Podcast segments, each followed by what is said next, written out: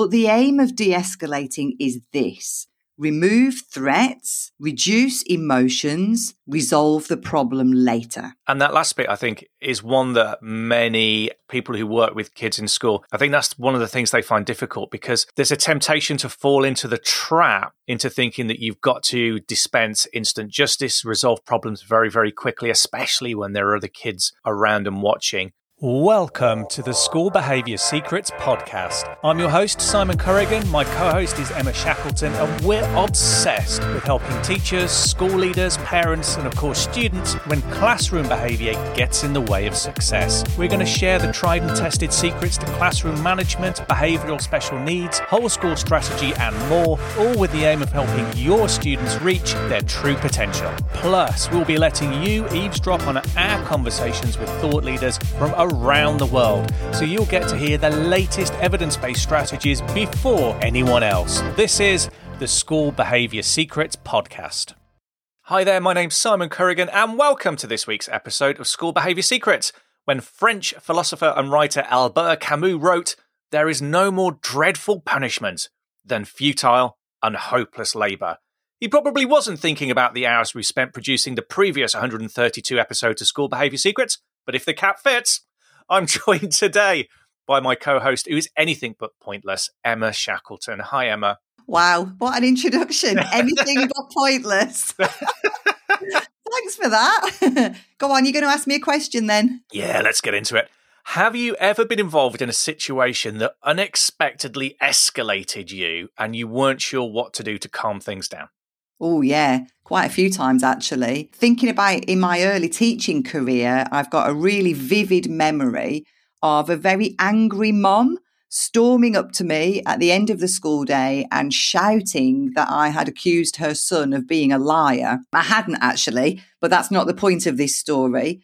I can still really vividly remember my reaction to this situation. Shall I tell you what I did? Well, I'd like to say I put on my metaphorical cape and totally calmed everything down with my soothing dulcet tones. But you see, this was quite early on in my career before I learnt about all this stuff. So what I did was I froze. Yep, stood there while this woman hurled abuse at me and then turned tailed and stormed off. I bet you wish you'd known then what you know now. Well, exactly. Yeah, that would have been really handy. But you do tend to learn as you go along in education and in life, don't you? So now I think I'd have a much clearer idea of what to do. But anyway, how is this all relevant to today's episode? Well, in today's episode, we're going to look at de escalation, working with kids who are emotionally heightened and helping them get calm and regulated. And we're going to share a four step formula for successful de escalation that anyone can learn and start using right away, whether you're a teacher or a parent for that matter. Sounds good. But before we jump into the details, I've got a quick request to make. If you're enjoying this show, please could you leave us an honest rating and review on your podcast app right now? This tells the algorithm to share the show with more listeners just like you, and it means that we can help more teachers, children, and parents. And remember that you can go back and listen to previous episodes of School Behaviour Secrets anytime you like. They're all there for the taking. And with that, it's time to grab a toothpick. And yes, I pronounced it tooth. I'm from the Midlands. That's how we say it. It's time to grab a toothpick and prize out the fingernail dirt we call behaviour. It's definitely tooth. But anyway, I'm going to move on swiftly. So, today we're going to look at how to de escalate pupils' behaviour and a short framework we call the ELDR framework, with ELDR spelt E L D R. It's a simple framework we teach as part of our Successful Supervisors programme that anybody can use, whether you're a teacher, a lunchtime supervisor, a parent, or a school leader.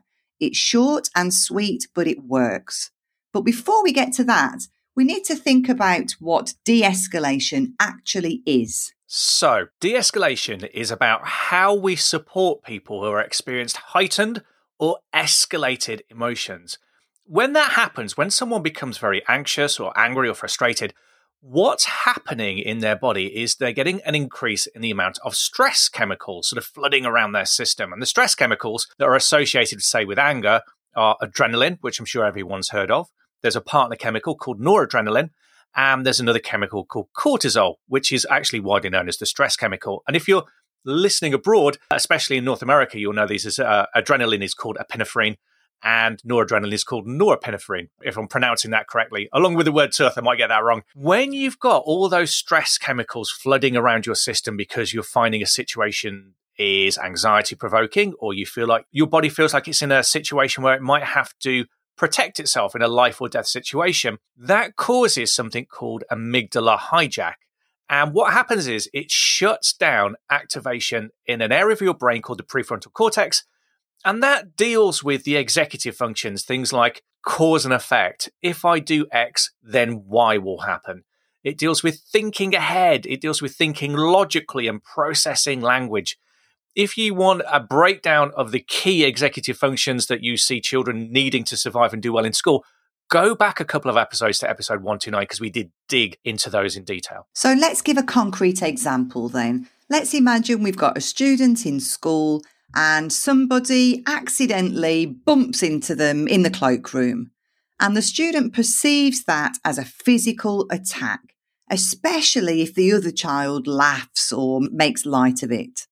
The student becomes heightened and they react as if they are now in a life threatening life or death situation. So they lash out, they're shouting, they're punching the other student. So here's something we commonly see, which you might, in inverted commas, call the problem.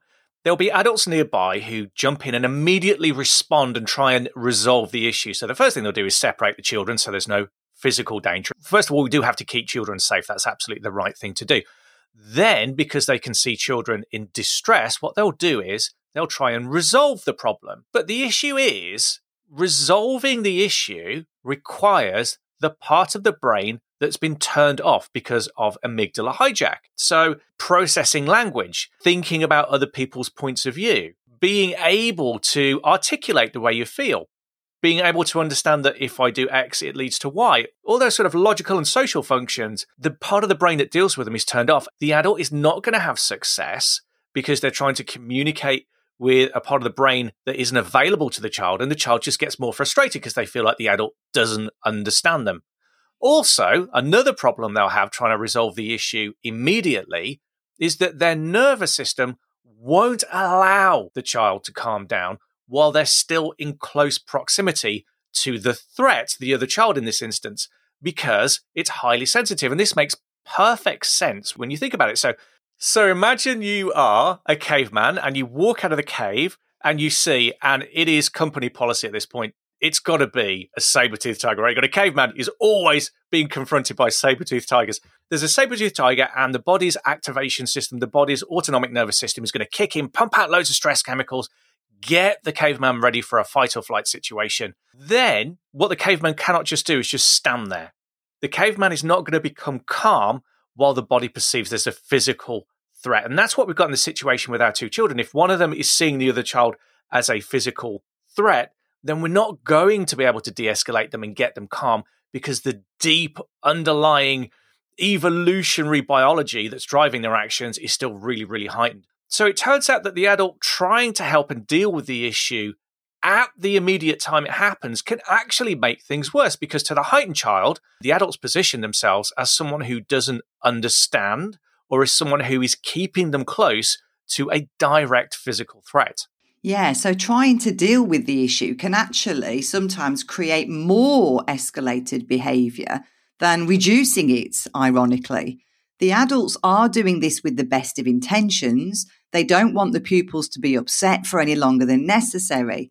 But the aim of de escalating is this remove threats, reduce emotions, resolve the problem later.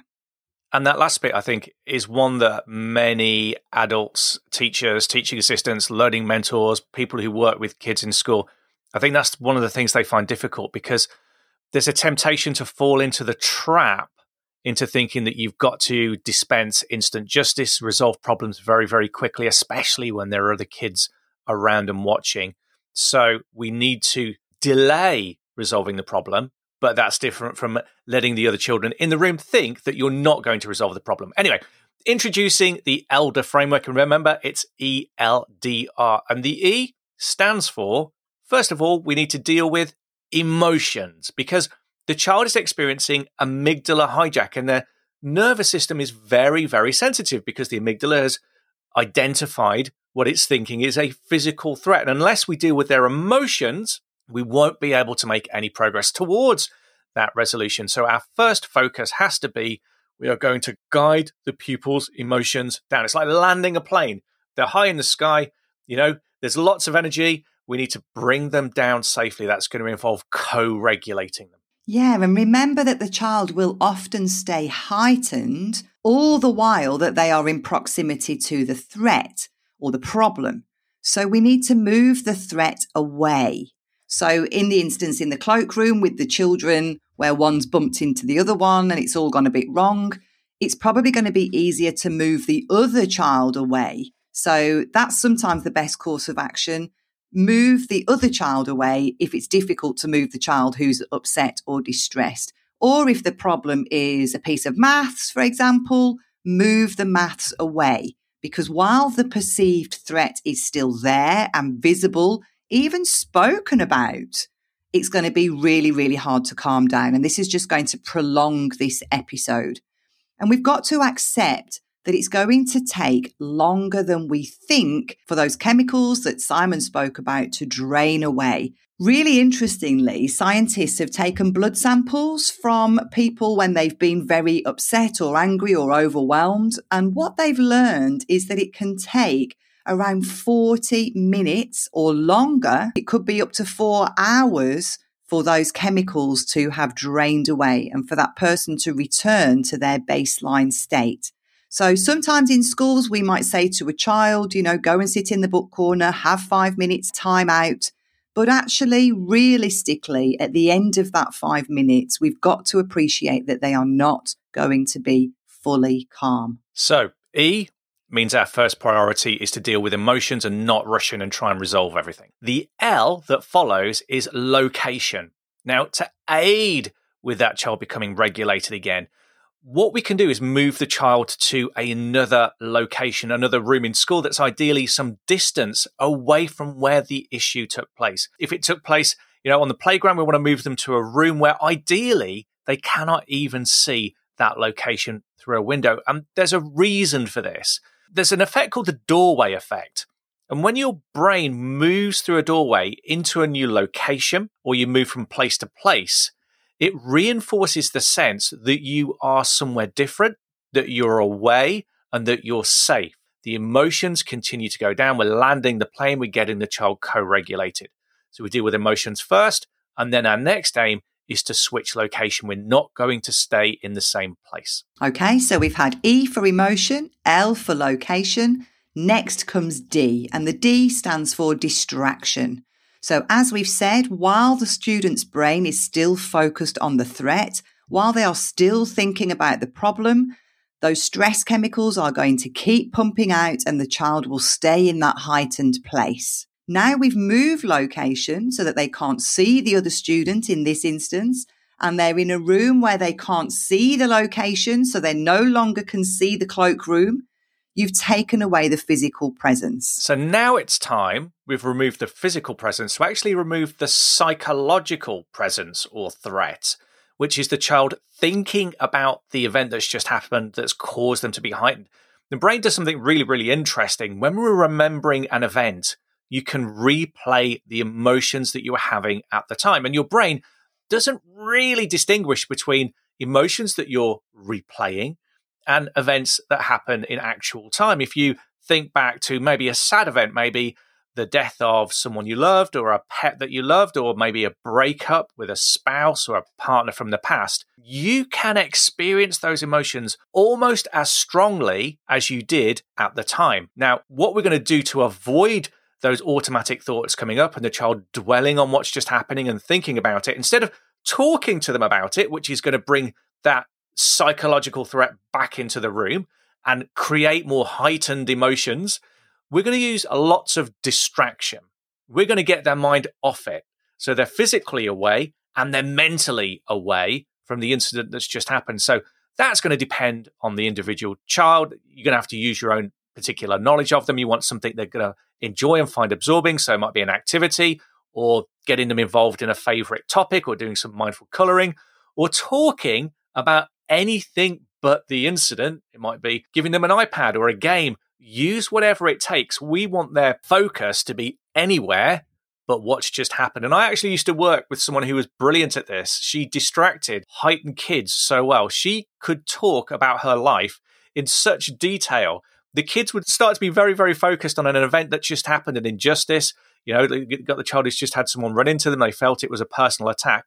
The way she spoke to the children, she would just get them off topic and she would just lead them down this path of conversation. At first, they would be very resistant, but then she would kind of hook them in into an entirely different topic. And before they knew about it, they were talking about the gardening she was doing at home or a film they'd watched. And it was a really effective way of distracting them away from the issue that was provoking those heightened emotions. Yeah, so what we're doing here is just switching tack, aren't we? We're trying to get the brain moved off the problematic thinking or dwelling on the incident. We're trying to switch that into something non threatening now. And it's really important that the adults don't bring up the incident again, don't talk about it until they are sure that the child is no longer in that heightened state. And there is a bit of a trap here. This has happened to me quite frequently, especially working in pupil referral units, where kids have said to me, I'm all right now, miss. Or they've even said, I'm calm now. And I've thought, brilliant, they're calm now. And I've started to talk about the problem or what went wrong, trying to have that coaching conversation to help them deal with it next time. And as soon as I've brought the issue up again, boom, they fired up, going up instead of coming down. So we've got to tread carefully. We've got to understand that they are in a hyper vigilant state. Any mention of the thing that went wrong is going to set them off again. And even when children say, I'm okay now or I'm calm now, they might not really be in a position to know that because the clever and sensitive and intuitive parts of their brain are not working so well because they're still in that amygdala hijack. So we've looked at emotion, we've looked at location, we've looked at distraction. Now it's time to look at the final R, which stands for resolution. Now the child is calm, it's time to resolve the situation. And for that, you use whatever system is preferred in your school. Your school might use something like emotion coaching. It might use restorative practice. It might use some specific form of post incident learning. You might have some CBT style reflection conversations. You might talk about boundaries and consequences. You follow the policy, whatever your school adopts. This is the conversation that you were trying to have during the incident, but what you should find now that they're calmer and amygdala hijack is no longer a problem, those executive functions, that calm, sensible part of their brain is back in charge, that you can have an impactful conversation, a reasonable conversation about what happened. And that might involve some coaching. It might be resolving the argument with the other child. Now the child is in an emotional state where they can engage in that conversation productively and learn from it. It's going to have an impact. It's all about timing. Trying to have that conversation too early can actually fuel dysregulation rather than de escalate the child. That's the ELDR formula then, but we have got a cheeky bonus extra R to add on as well. And this is a really key component that often gets forgotten when there's been an incident. So, our little bonus R is to remember to reboot the relationship. So, remember to go back and have a conversation with the child, especially if the child was angry with an adult. But ideally, you would do this repair between students as well but make sure you have the opportunity to bring the people back together who were involved and get their relationship back on a good footing. If we forget to do that, this leads to resentment. Children go away from a situation feeling like it hasn't really been resolved, maybe feeling like the grown up is cross with them or doesn't like them or feeling like that about another adult. And over time, this really does erode relationships and it stores up future problems. So it's really important that whatever has happened, we're able to draw a line under it and let that child know that everything is okay now. We like them, we care about them, we want them to be there. Let's have a fresh start. What we don't want is for them to go away and worry or stew on a problem or think about something that's happened and feel like people don't like them or don't care about them. So that's a little cheeky bonus R. So that's our four part or maybe five part framework for simple de escalation. We've called it the ELDR framework, where E is for managing emotions. L is for changing location. D is for distraction. R is for resolution. And then potentially a bonus R for rebooting the relationship. So if you found our framework for de escalating heightened pupils and resolving issues in school helpful, then we've got a free download that you might like. It's called How to Help Children Manage Anger and Other Strong Emotions. Whoa, Emma, slow down there. That title's a bit obscure. What's that download about?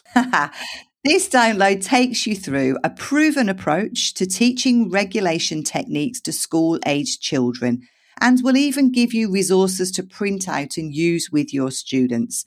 All you need to do to get your guide is visit beaconschoolsupport.co.uk, click on the free resources section near the top, and you'll find this resource near the top of the page. Remember, it's called How to Help Children Manage Anger and Other Strong Emotions. And if you've enjoyed today's show and you haven't subscribed yet, it's time to get a wriggle on. Open your podcast app now while the show is still playing and hit the subscribe button, and then your app will automatically download each and every episode as it's released so you never miss a thing. Warning subscribing to School Behaviour Secrets has been associated with side effects such as social embarrassment and deep regret. I hope you have a brilliant week and we look forward to seeing you next time on School Behaviour Secrets. Bye for now. Bye.